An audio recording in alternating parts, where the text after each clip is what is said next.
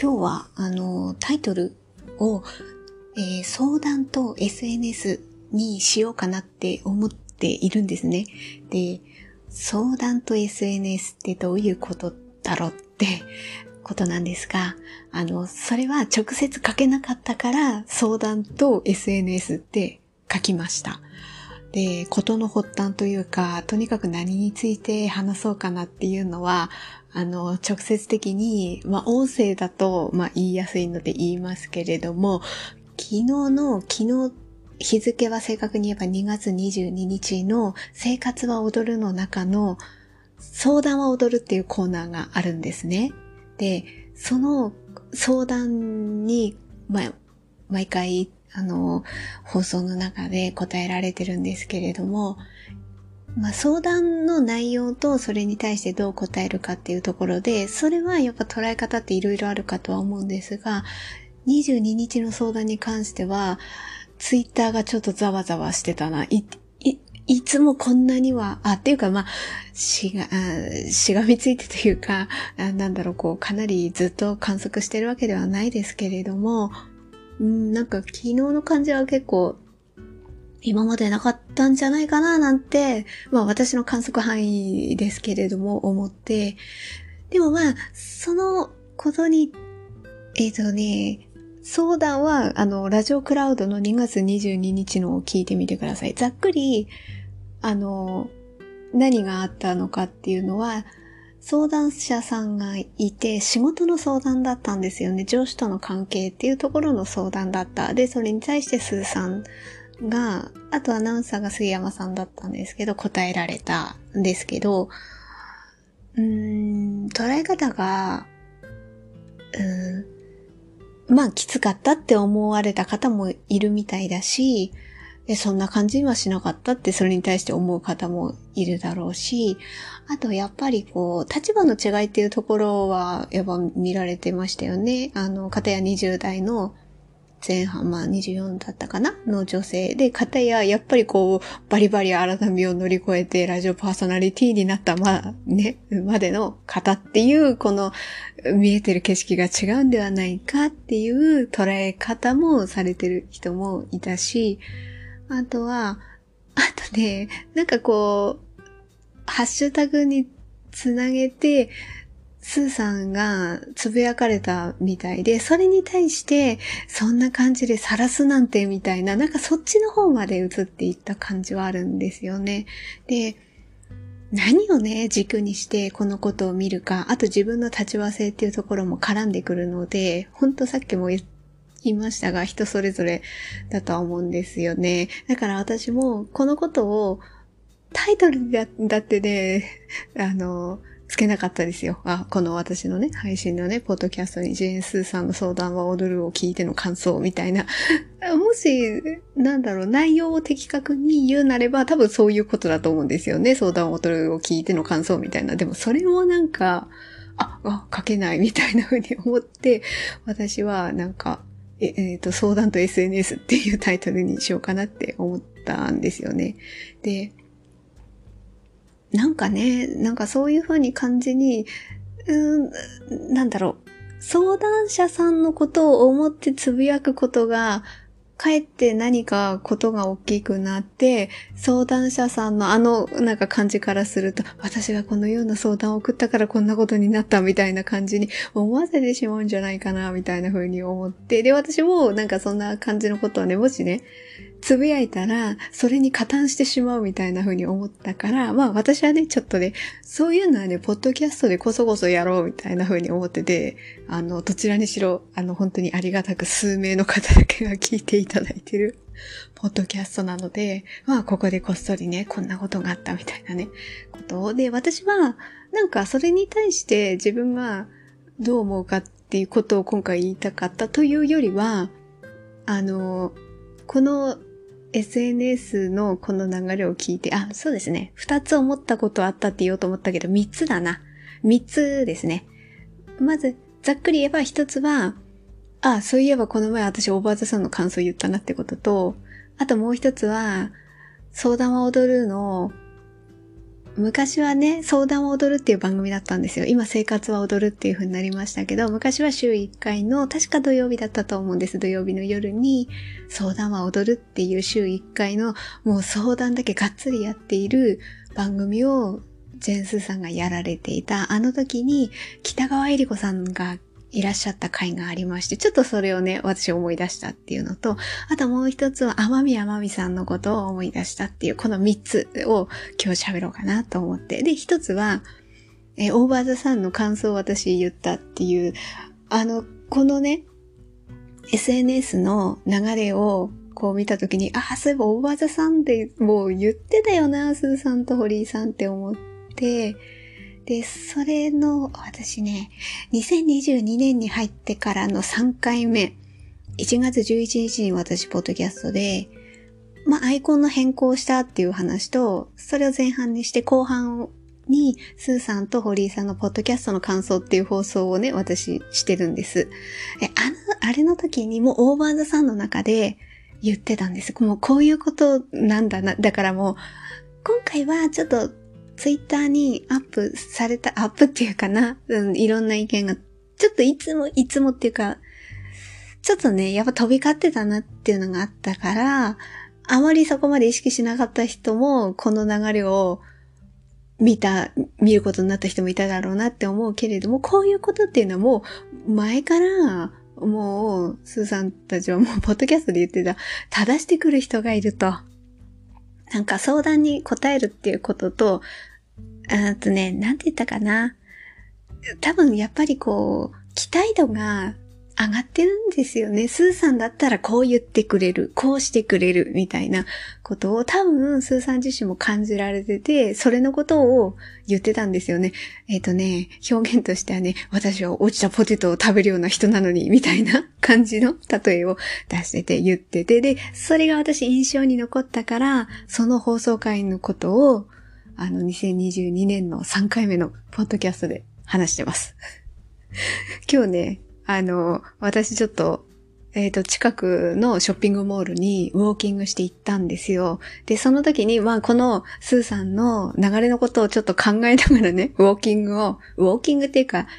うん15分ぐらい歩くんですよね、うん。その歩く中でね、ちょっと考えながら歩いていて、で、そういえば私、オーバーダさんの話でなんかこれに関することしたな、なんて言って、ちょっと聞き、聞き返してたんですよ。で、あ、まさに言ってたなって。うん、だから、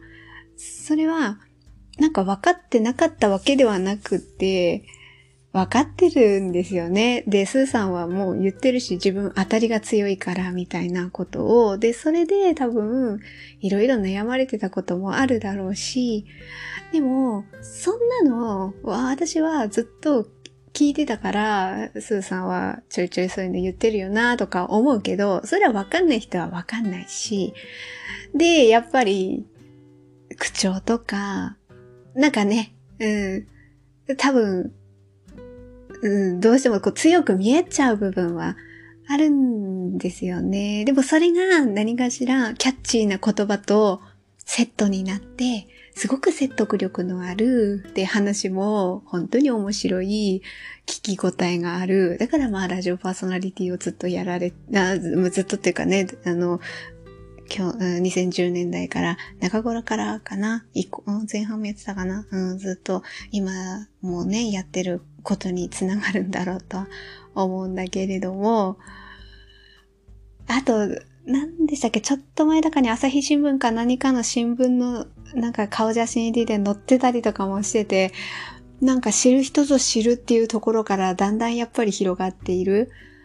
でも、その辺もね、スーさんはやっぱりあえてテレビには出ない？テレビに出るなら、本の、あ、本、本の宣伝か。宣伝だけみたいな感じで、でも脚力を抑えてる。でも本当はテレビの方も出てほしいっていうのはあって、今声かかってるかわからないけれども、この過程においてはあったでしょうね。あの、切ってくれっていう感じの、流れの話をしてほしい存在の人として。でもそれはわかるから、そこには行かないぞって言って、スーさんは距離を置かれて、本とラジオっていうところで、まあ今はポッドキャストっていうところでやられたんだろうなっていうのは思う。でも本当なんか、毒を取り、で、ちょっとスーさんが相談言ってる時にちょっと笑ったとかね。あと、なんでこれこ、こっちに送ってきちゃったかなみたいなことを言ったことに反応してる人もいたし、でも私もそう思いましたよ。私、私もそう思ったけど、あと、あれですよね、鍋つつきながらこういうの喋るんだみたいなことも言ってたしね。でもそこが、そういうふうに言ってるんだけど、結局こう圧が強かったり、あとはスーさんのこう権威性を何か感じ取られる人は、そういうところは、まあ見えてないっていうか、やっぱこうきつく感じてしまったのかなっていうふうには思ったりも、したんですよね。難しいですよね。なんか、結局でも、なんか言ってることはわかるけど、なんで、こう、ツイッターで、あえて、つぶやいて、晒すようなことをしたんだっていうところに、こう、引っかかってる方もいるけど、あれで、いや、それはないよ。そこの部分は、いつも、なんか、話してることは納得するけど、でもそこはおかしいよねって言ったし、指摘した、でもそこはっていうところを指摘するときの気持ちって、本当にそのことだけで言ってるっていう。やっぱり何か、いつもはこう、スーさんがやっぱりこう、スパっていうことの正しさがわかるけど、でもなんか、実はもやもやしてたんじゃないの？みたいな。こともちょっと意地悪な感じで、私は感じてしまったりもして。だから、ここぞと、ここぞというところで、こう、ここは違うよね、みたいな感じで言った人も、中にはいるんじゃないかな。なんかね。ほんと難しいなっていう。まあまあ、あの、ちょっと今、それちゃいましたけど、話題忘れちゃった、それちゃいましたけど、まず一つ目はそのポッドキャストで、ああ、関数言ってたなっていうのをちょっと思い出したっていうのと、二つ目は北川恵理子さんだ。北川恵理子さんの話を私は思い出したんです。この SNS の、あの、ざわめきをね、なんとなくこう、ちょっとツイッターを追いながら、あの、北川恵理子さんが2015年あたりだと思うんですけど、相談は踊るに、あの、出られてたんですよね。パートナーとしてがっつり質問に答えられていて。私、相談は踊るを聞ける範囲で、全部とは言わないですけど、あの時聞ける範囲で、YouTube でもちょっと後追いできたりしたんですよね。で、それで聞ける範囲は全部聞いてきた中で、やっぱ北川恵理子さんの回はかなりやっぱ私は印象的だったっていうのがあったから余計にね。で、その、まあ、北川里子さんが出られてた中でどこのところが印象に残ってるかっていうと、あの、北川里子さんがね、スーさんの、まあ、あの時、あの時っていうか、だから相談を踊る相談に答えられてたからね。でも、あの当時から、やっぱりスーさんの言葉に何か救われました、みたいな感じで思う人は、それなりにいたわけですよね。で、北川玲子さんが言ってたのはね、まあまあ私の記憶をもとに、あの、正確な言い回しではないですけどね、あの、ちょっと記憶をもとにこんな感じを言ってたなっていうのは、スーの、あ、北川里子さん、ジェーン・スーさんのことスーって呼んでるんですよね。スーの言うことを大事にしすぎないでってリスナーは。なんかそんなこと言ってましたね。なんか5人くらい大事な友達がいたとして、6番目くらいの友達が言ってるくらいの感じで聞いて、みたいな感じで言っていた。大切にしすぎないでって言ってたのがすごく印象的で。なんかね、それを思ったエピソードで確か、北川さんが言ってたのが、北川さんがご夫婦のことのまあ相談をしたっていう感じなのかわからないけれども、何かその夫婦関係のことだかなんだかに対してスーさんが言ってくれて、それに対してその時は、ああ、そっかって納得したで、みたいで、でも、家に帰ってよく考えてみたら、スーにああ言われたけど、やっぱ違うなと思って、なんかその後連絡とかしたのかな？なんか、やっぱスー違うわ、あれ、あれ違うわ、みたいな感じで言ったっていうことが、なんかそんなことがあったらしいんですよね。で、まあまあ、そのことと、あとやっぱすごくこうラジオで、あの当時からやっぱり、まあ知る人ぞ知るではあったけれども注目をされてきて、であったから、多分、ね、やっぱ一時代を築かれた方ですから、北川由子さんって、わかるんじゃないですか、やっぱり。何か自分が表に見られる存在になっていくと、すごく期待値が上がる。で、それに対して、最初はそんな感じではなかったけれども、自分は変わっていなかったとしても、周りがこう言ってくれるんじゃないかみたいな期待を寄せてくるんじゃないかっていうのを、やっぱり分かられてたんじゃないかな。で、そこの、まあ、な、なんですかね、ガス抜きというか、そういうので、あえて、なんか、数の言葉はみんなに響くよねっていうことじゃなく、大事にしすぎないでそれくらいの距離感の6番目の友達くらいが言ってる距離感ぐらいで聞かれるといいんじゃないかな、みたいなことを。だからスーさんもなんかそう言ってくださって、ちょっとなんて言うんですかね、肩の荷が降りた的な、なんかそんな感じのやりとりをされていて、もうだから、あの当時からそのことは北川理子さんは読んでいたんだろうなっていう、明らかにあの時に比べれば今の方が知名度はありますし、本だってやっぱり積み重なって読まれる方も多いだろうし、テレビはそんなに出てないですけど、でも、ラジオを通して音声を通しての幅の広がりは確実にあの2015年よりも今の方が多いわけだから、その辺でも変わってきてますよね。どれだけの人に見られているかっていうことは変わってるから、そういう意味でも、ああ、北川理子さんやっぱすごいなぁなんて思いました。ちなみに北川理子さんは、ちょっと余談を挟むと、私思い出すのは、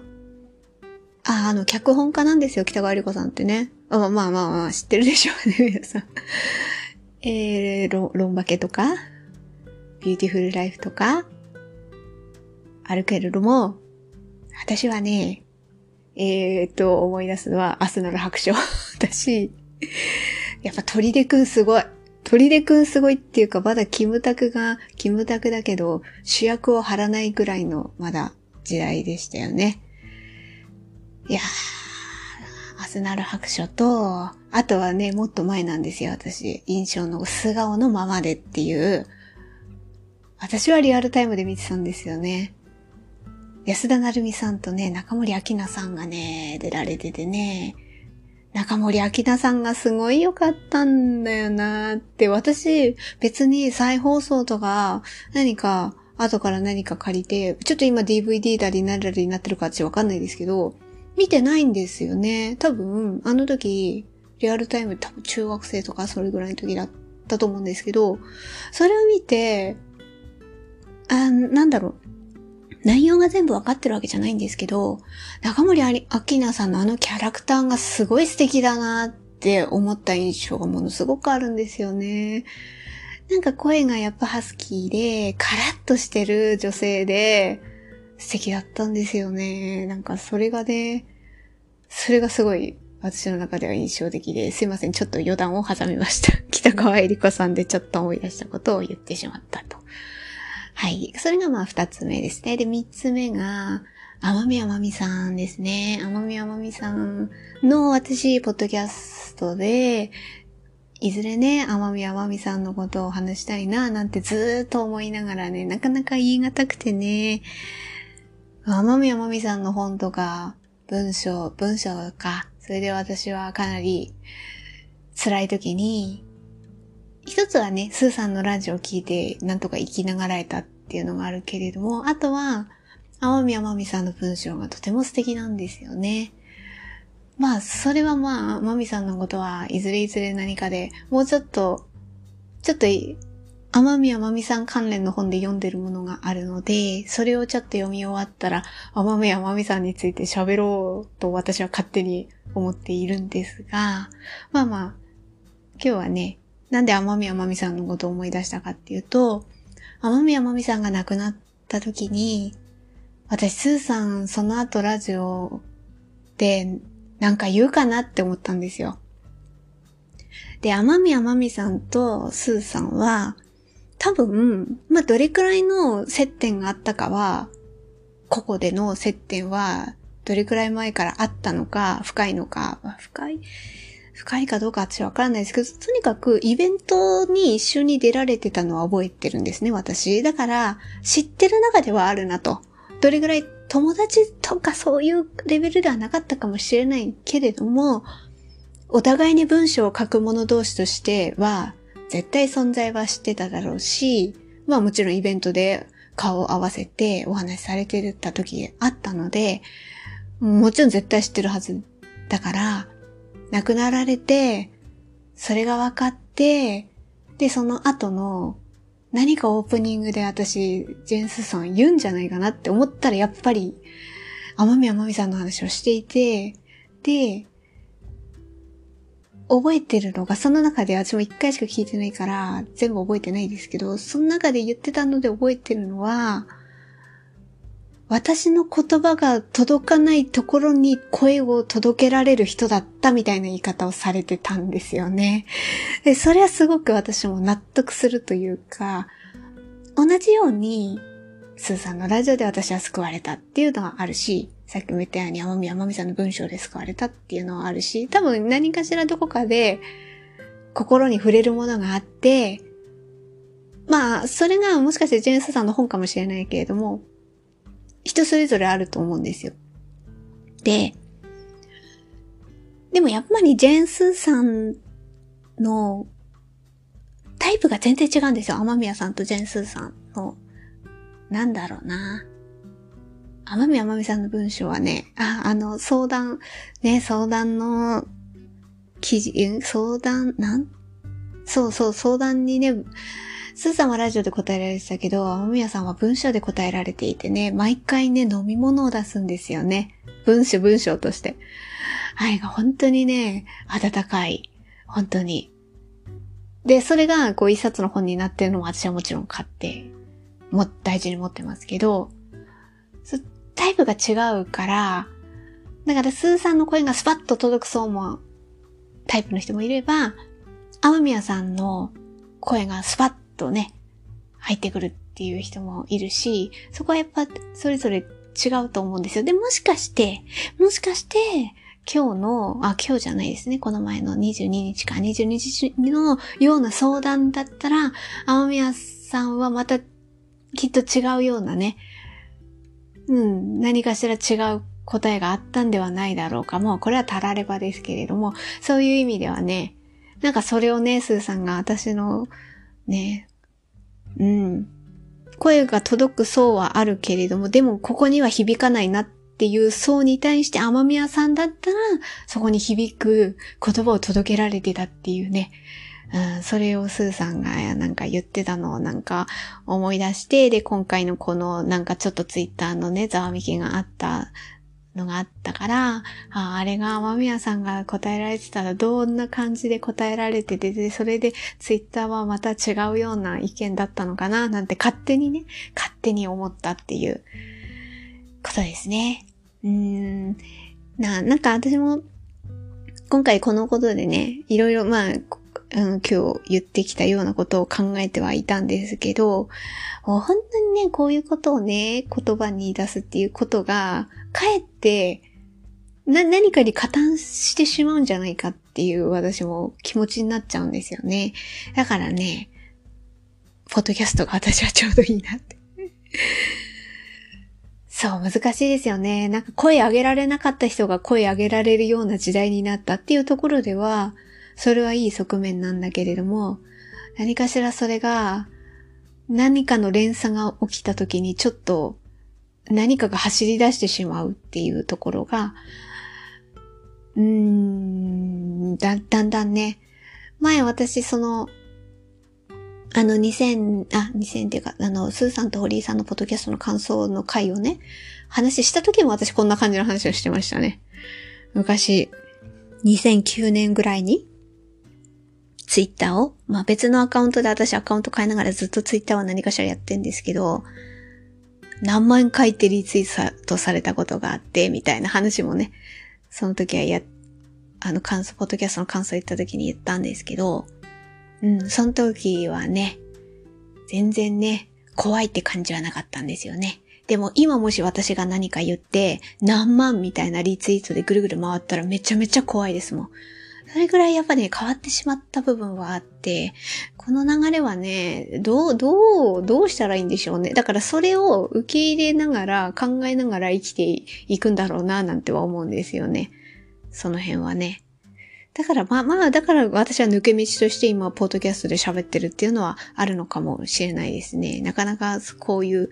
ここで、別に私が言うわけ、私がそう思ってるだけではなくて、それなりにポッドキャストをやってきた、か、ポッドキャスターみたいな人たちは結構言うのは、えっと、ポッドキャストは炎上しづらいコンテンツだと。まあ、ポッドキャストっていうか音声配信っていうことですね。うん、切り取れないですものね。だからツイッターはそこの部分をリツイートするなり、スクショを撮るなりでね、切り取れるんですよ。だからこそ、えそんなこと言ってたの？みたいな ことになってしまうっていうことがあるんですけど、音声って切り取れないんですよね。切り取るにしても、そんな労力かけるっていうこと。あと、映像があれば、スクリーンショットでその絵をね、撮ることができて、こんな感じだったみたいな見せられるけれど、音声はなかなかそれがやりがたいっていうところがあるので、まあまあまあまあ、だから私もこう、この内容のことだったんですけど、ちょっとね、あの、ポッドキャストで話してみようかなと思って、今回収録を撮ってみました。まあまあ、あの、本当に数名の方、ありがとうございます。なんか、この前ね、何日か前に、私、えー、っと、つたやさんと水玉さんの文具で、えー、コラボの猫イラ猫イラストの文房具っていうので98回目の配信をしました。で、それのことを、なんか、つたやさんのツイッターが気づいてくれて、あの、引用リツイートしてくださったんですよ。で、私もなんか作ってくださってありがとうございますみたいなツイートをしたんですけど、つたやさんがそれやっても、結局これ、その後で聞いた人って数名ですもの。そんなものなんですよ。結局。ポッドキャストってそんな感じなんですよ。だからね、私もね、ちょっとね、あの、踏み込んだことをこそこそってここでね、語れるわけですよ。まあ、そんな感じのちょっと今日はですね、なかなか、あの、まあ、自分のね、過去の、なんか観測杯で見た、見てきたこととね、今回のなかなかざわめいてたことをちょっと兼ねて、絡めてお話しさせていただいたので、ちょっと長めの収録となりました。はい。ではまた何か気になることがあったら、また収録を撮りたいと思います。はい。えー、では、今日も程よい一日をスノーでした。